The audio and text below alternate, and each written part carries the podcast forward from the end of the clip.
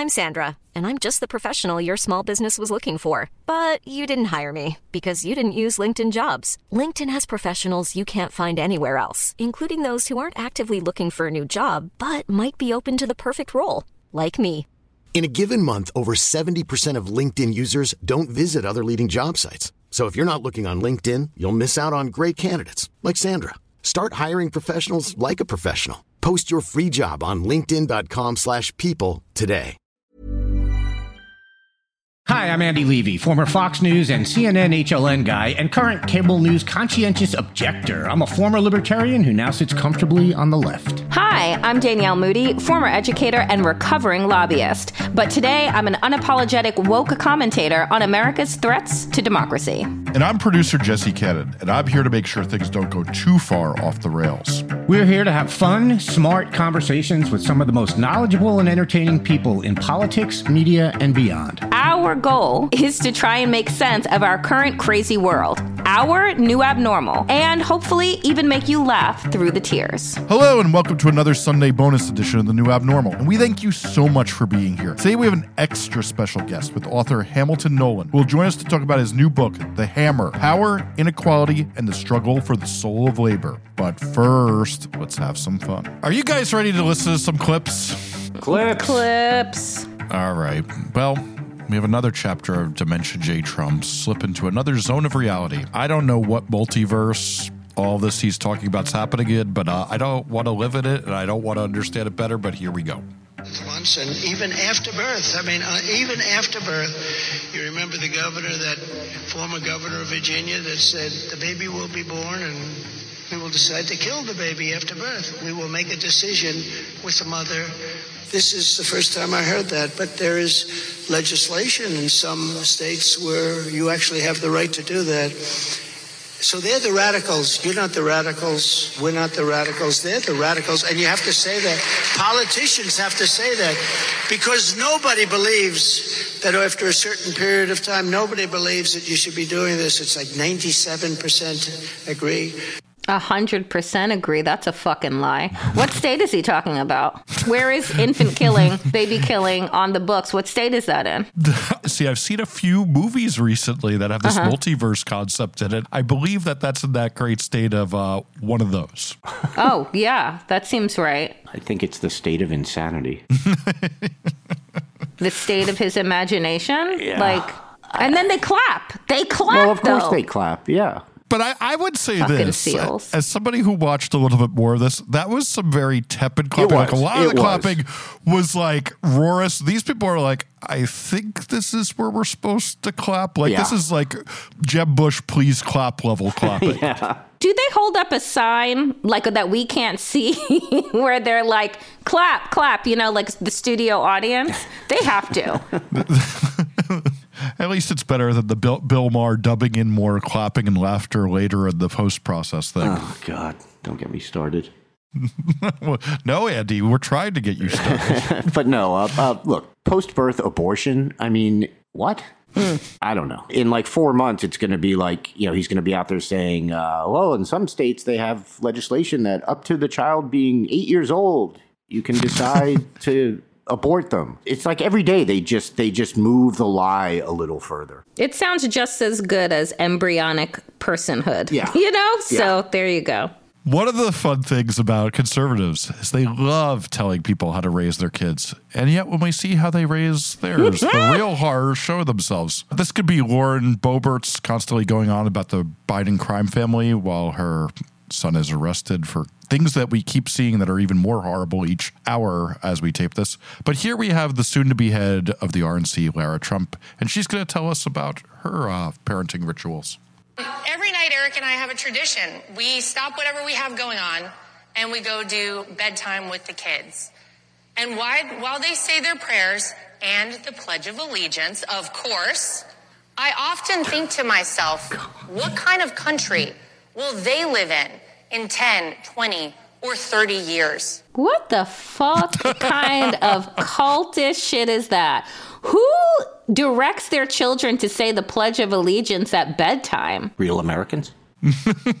oh my God. Someone call CPS. This reminds me of when they the two of them took the wrong cups and in and out. Do you guys remember this? No.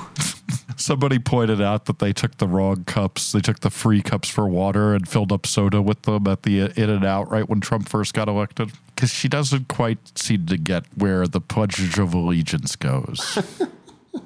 I also would like to know what version of the Pledge of Allegiance they're actually doing. Because just like Donald Trump doesn't play, you know, the Star Spangled Banner at his rallies anymore, he plays the January 6th like theme Choir. song by convicts.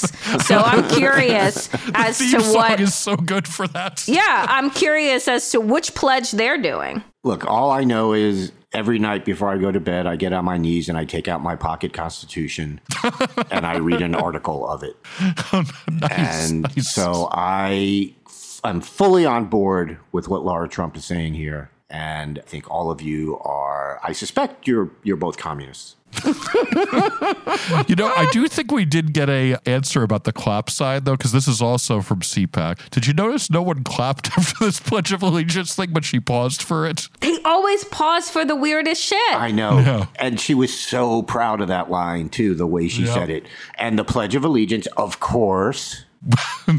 Waiting for laughter, still waiting for for are waiting for applause, still waiting for applause. The bottom line, all these people are freaks. Her, Charlie Kirk, the list is endless. Like every single one, Matt Walsh, The biggest freak. yeah, all, all these conservative luminaries are just at heart they're freaks, and not in the good way. There are good freaks out there, and but these people are just they're just bad freaks. Well, that parade is going to keep going on on this because that's what we do on Sundays. Here we have a Trump's lawyer Alina Habba on Newsmax doing what Trump sycophants do best, making an ass of themselves as they defend the insane claims that he makes.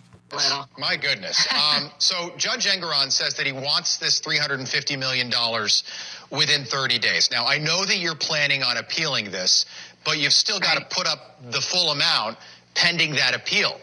Does Donald Trump And have that kind Yeah. of money sitting around? Yes. I mean, he does. Of course, he has money. You know, he's a billionaire. Um, we know that. Um, Are we sure with the of course there? This was what Jesse the day before he made his offer of a hundred million. You would be correct. Th- There needs to be a milkshake duck term for this. Yeah, Yeah. that's awesome. Okay. I'm going to apologize for this last one in advance. Oh boy. Here we have aspiring presidential candidate RFK Jr. Oh, who God. I got to be honest, as usual, it's hard to know what in the hell this dude is thinking. I could easily think that he's living in another multiverse with half the things he says and thinks are true. Here he is going to talk to us about how we solve racism in America. By giving out business models? well, you'll see. So I don't think you can change that part of human nature. What you can do is you can make kids resilient against it. And the way you do that is by giving them a great education so that they know that they have potential. And the other thing is to give them business models, role models, and opportunities within their own neighborhood. You know, black men who are running barbershops, who are running bars, who are running dance studios, who are running local businesses, restaurants, etc., and who are part of that community. And you know, when I was a kid, my uncle was the first Irish Catholic president of our country, and when he ran for president, there was a tremendous resurgence in anti-Catholic sentiment in this country, and, I, and a resurgence of the Ku Klux Klan. I remember crosses being burned when I was a kid against an anti-Catholic president. A lot of other, I was called a Mick, a mackerel snatcher, all these anti-Catholic slurs when I was a kid. But it never bothered me. I, if somebody called me that, I would think that guy's got a problem. But I didn't think I have a problem. And that because I had a great education, I had a family who loved me, I had role models in my country, I had confidence in my own future. Oh, you know, those kind of things had no impact on me. I'm sorry, his last name is Kennedy, right? So all of the things that he's talking about, he just compared his childhood upbringing to black children to aspire to what exactly was his connection that he was that he was making? Because the anti-catholic slurs didn't reach him at Camelot that the, the the systemic racism that is implanted in the DNA of this country we black folks should just shrug off and then open a barbershop was that what he was offering shut the fuck up why do pe- people listen to I can't Well, I it's can't. his I'm gonna take a dulcet tones. That's what it is. I have not heard the slur mackerel snatcher I never in my life. since I was a young kid in the 19th century. I was personally waiting for him to start singing Taylor Swift's "Shake It Off." But, yeah, but- hmm.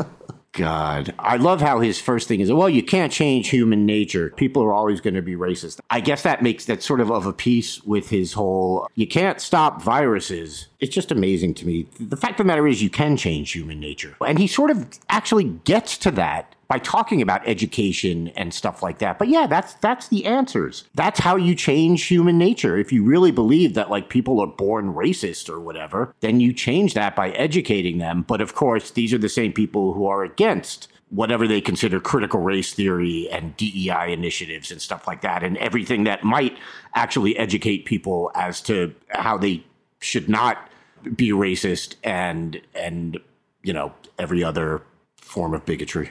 I wish that you would stop trying to make white children hate themselves, Andy. I know. Like I want I I, wish you would be better. I just want other white children to feel about themselves the way I feel about myself. I want them to hate.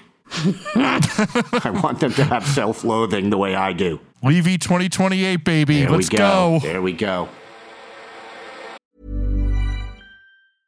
I'm Sandra, and I'm just the professional your small business was looking for. But you didn't hire me because you didn't use LinkedIn jobs. LinkedIn has professionals you can't find anywhere else, including those who aren't actively looking for a new job but might be open to the perfect role, like me. In a given month, over 70% of LinkedIn users don't visit other leading job sites. So if you're not looking on LinkedIn, you'll miss out on great candidates like Sandra. Start hiring professionals like a professional. Post your free job on linkedin.com/people today. When you're ready to pop the question, the last thing you want to do is second guess the ring. At Bluenile.com, you can design a one of a kind ring with the ease and convenience of shopping online. Choose your diamond and setting. When you find the one, you'll get it delivered right to your door. Go to Bluenile.com and use promo code LISTEN to get $50 off your purchase of $500 or more. That's code LISTEN at Bluenile.com for $50 off your purchase. Bluenile.com code LISTEN.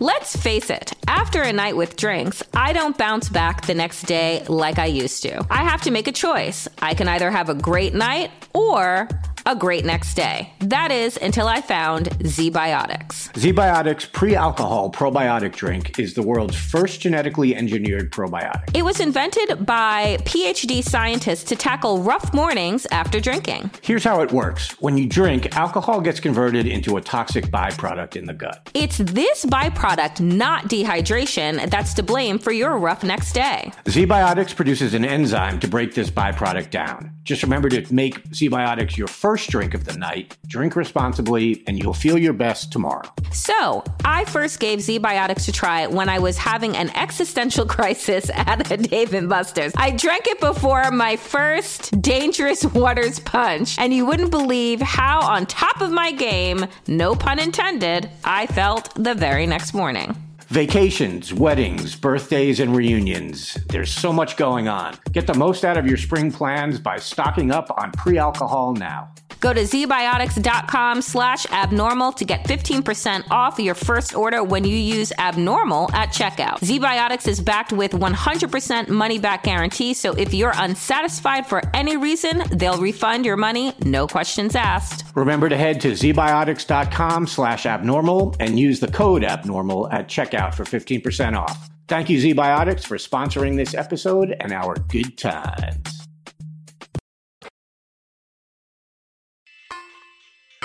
The biggest story of my lifetime is that the rich have gotten richer and the rest of us haven't. So writes Hamilton Nolan in his new book, The Hammer Power, Inequality, and the Struggle for the Soul of Labor. Nolan was a longtime writer at Gawker and currently covers labor and politics for both In These Times and The Guardian, and he joins me now to talk about the book. Hamilton, thank you so much for being here. Thanks for having me. Absolutely.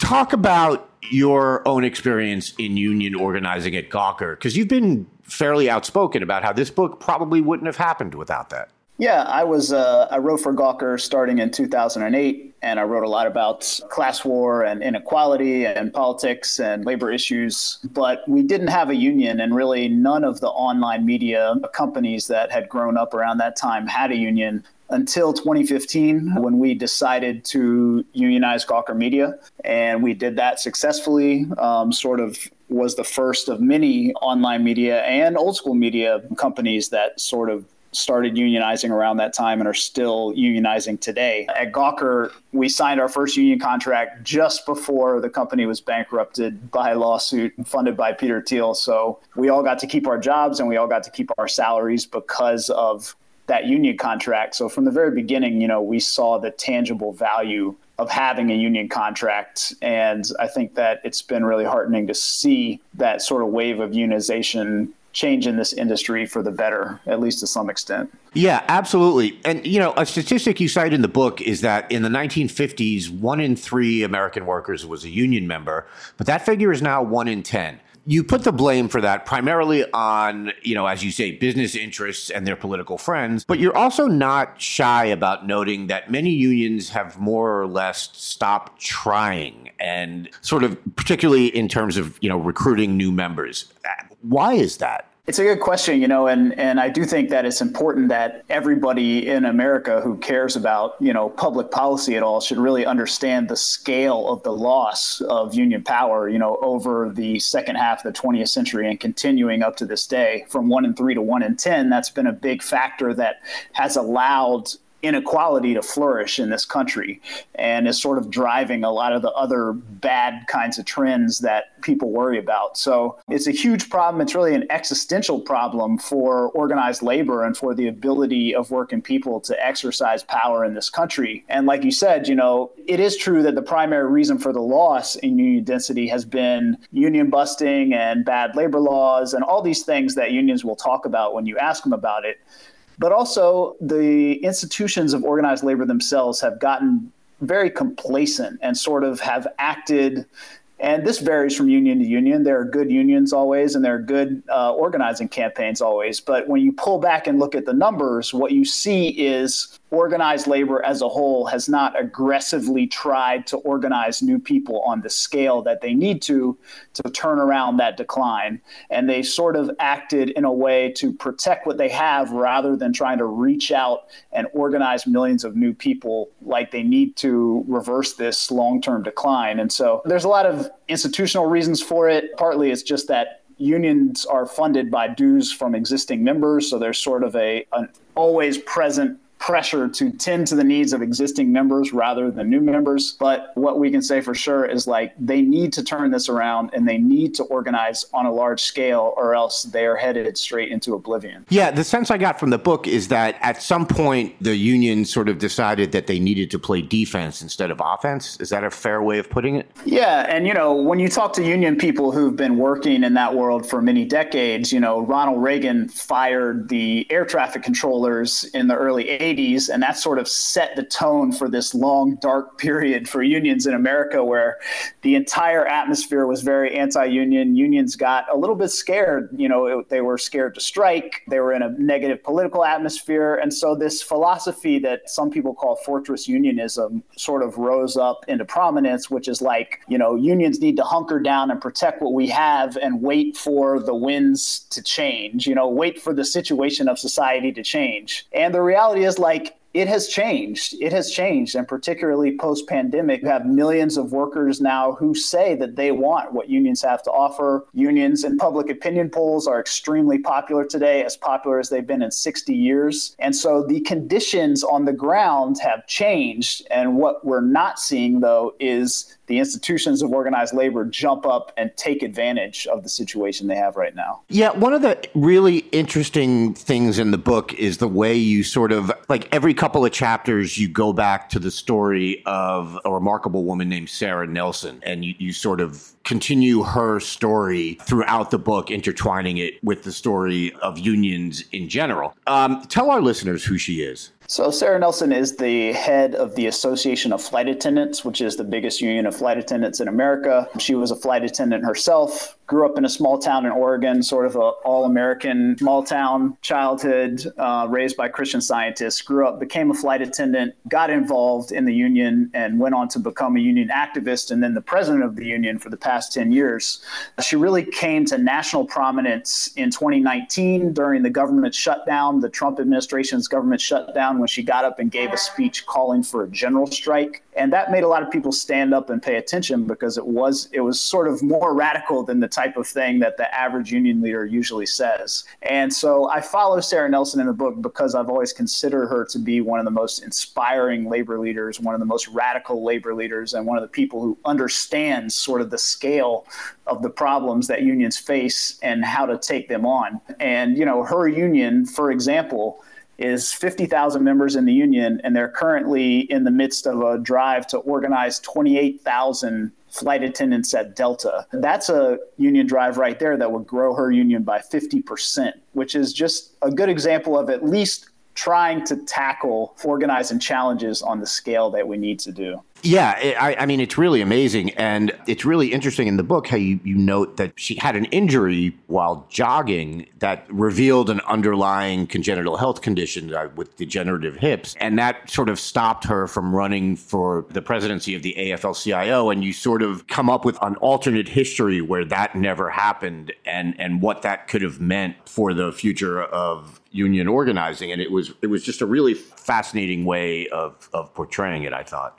Right. So, I mean, for, for people who don't know, you know, the AFL-CIO is a coalition of 60, 60 unions, the biggest labor coalition in America. I write a lot in the book about things that the AFL-CIO could be doing, things that I wish the AFL-CIO were doing. The AFL-CIO is sort of the institution at the center of the labor movement, and yet we don't see them really pursuing new organizing and a revival of unions in the way that we wish they would. So when I started writing the book, there was a lot of speculation around the idea that Sarah Nelson might run for AFL-CIO president, and sort of the the left wing or the radical wing of the labor movement was extremely excited about this prospect because she is the type of leader that a lot of people felt like would maybe kick the ass of the AFL-CIO and rev them into action. And she did, you know, as you touched on, end up having a lot of health struggles and other issues that I write about in the book. You know, she didn't end up running for that position. Part of the story of the book is her struggling with the idea of like, how do you lead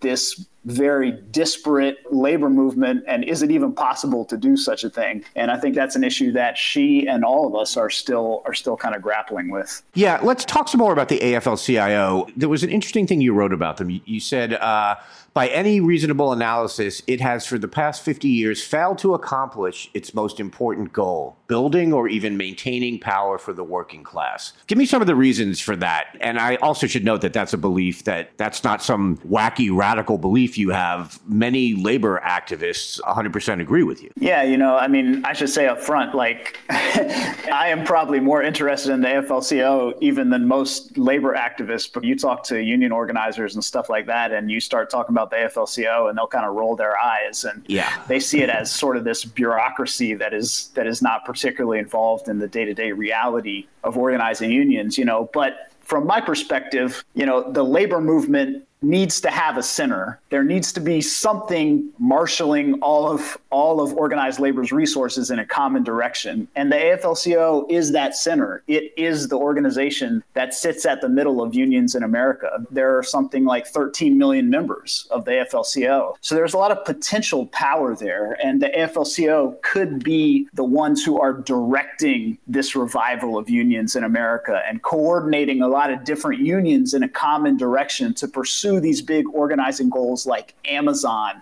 and places like that that are not ever going to be organized by one single union. You know, these are things that we all need to come together around. And the failure of the AFL-CIO to really think at that scale is something that's that's gone back throughout its history. I mean, this organization has been around for 100 years and it's always been kind of seen as the conservative wing of the labor movement. So, in that sense, it's nothing new. But when you think about the potential of what the AFL CIO could do if they really marshaled all these resources and all these unions in a common direction, it's very frustrating. You know, they, they tend to be political creatures, they tend to focus on Washington, they're focusing very much on Joe Biden's reelection. And what they don't tend to focus on is the project of organizing millions of new workers, unfortunately. Now, one union that you do actually praise pretty heavily in the book is the Culinary Workers Union Local 226 in Las Vegas. What have they been doing that makes them so good? Yeah, you know there there are great unions throughout America. To be clear, not that I so I don't want to sound too critical. Sure. And I, and oh, I sure. do profile the Culinary Workers Union in Vegas, which is is such a great example. It is the union that essentially has organized the casino industry in the state of Nevada, and particularly the, the entire Vegas Strip. All those workers who you know serve the food and clean the rooms are all members of the Culinary Union, and they're a very extremely well organized union. They've been around for 80 years. They have systematically organized all those workers. And then they continue to organize the workers, even when they're members, to keep them marshaled and engaged and ready to fight. They are willing to go on strike, and they have gone on strike over and over again throughout the years to maintain their power in that city. I mean, they've had strikes that lasted six years, and they are willing to go to the mat and do whatever it takes. And because of all that, they are a really fantastic example of how you can use labor organizing and labor power to create political power and not vice versa. So, in other words, you know, when all the presidential candidates come to Nevada for the Nevada caucus, they all go down to that union hall and pay homage to that union, you know, and it's not be just because the union wrote them a check. It's because the union is essentially an army of mobilized and organized workers Right. ready to take political action. And that's something that we can replicate in any city in America. It's interesting that you uh, put it in the way you just did because something I wanted to ask you about is that it seems to me that there's a through line in your writing, and, and not just in the book, but in the stuff you write online and, and for in these times in the Guardian. And that through line is your staunch belief that labor power is political power, as you just said of the of the culinary union. And for example, in the book, you talk about how both North Carolina and Georgia are purple states,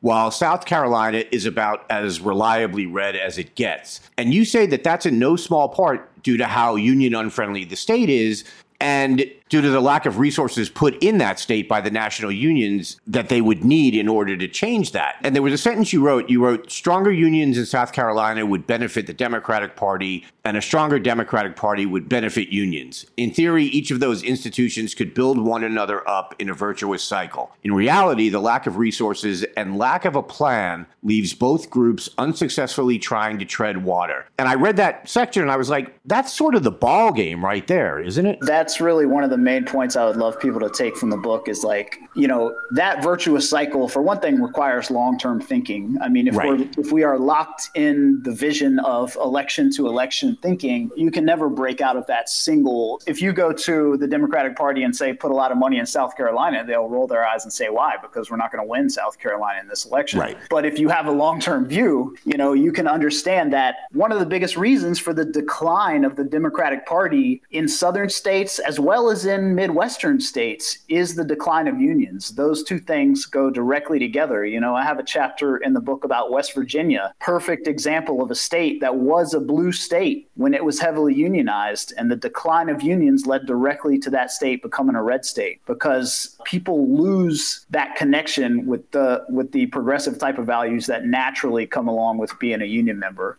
And so I think that the Democratic Party thinks of unions as just transactional allies like yeah, you know, they'll they'll write us a check and they'll be on our side because Republicans hate unions.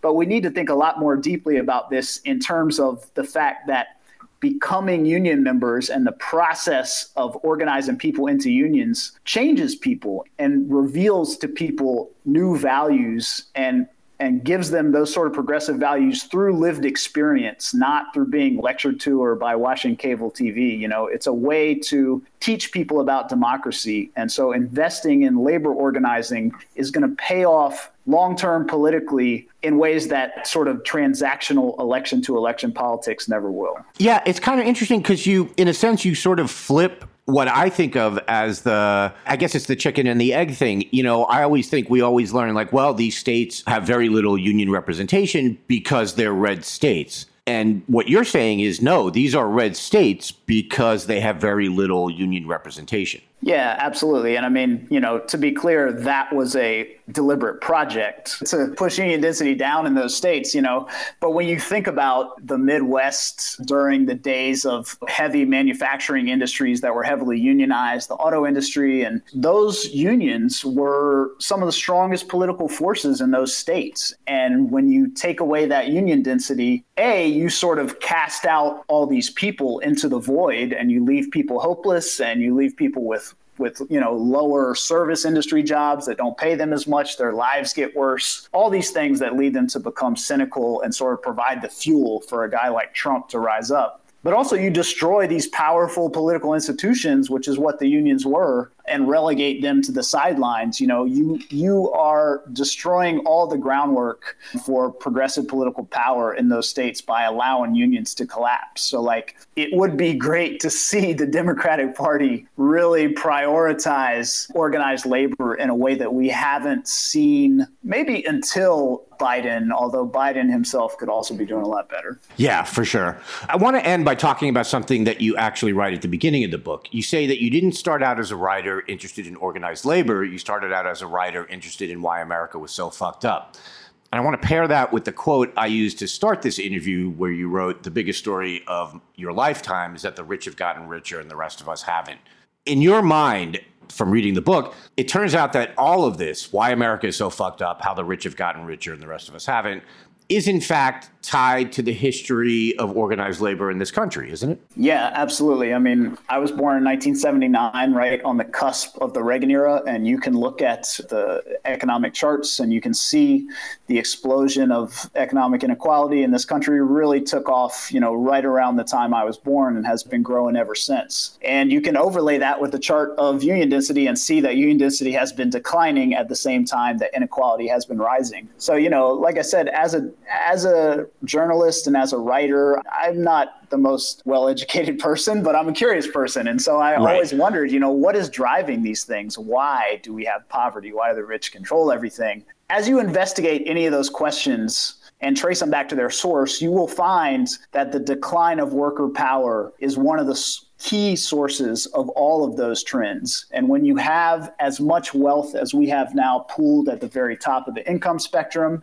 and when you have 40 or 50 years of relatively stagnant wages for the middle class, and you have the collapse of the sort of classic idea of the American dream that you can have a one income household and you can send your kids to college and buy a home, those ideas are dead. And a big reason why they're dead is the decline of unions. You know, the decline of unions is the thing that allowed the American dream to collapse. And so over the years, I found myself writing more and more about labor issues as I understood their importance and how much they sit at the core of all these problems. And I think that our political discourse would be a lot healthier and more productive if we brought labor issues back to the center of it because one of the sad impacts of the decline of unions is like people don't think in terms of capital and labor as much as they used to when unions were more prominent. But the reality is that you know that analysis is still the one that sort of reveals how we got here.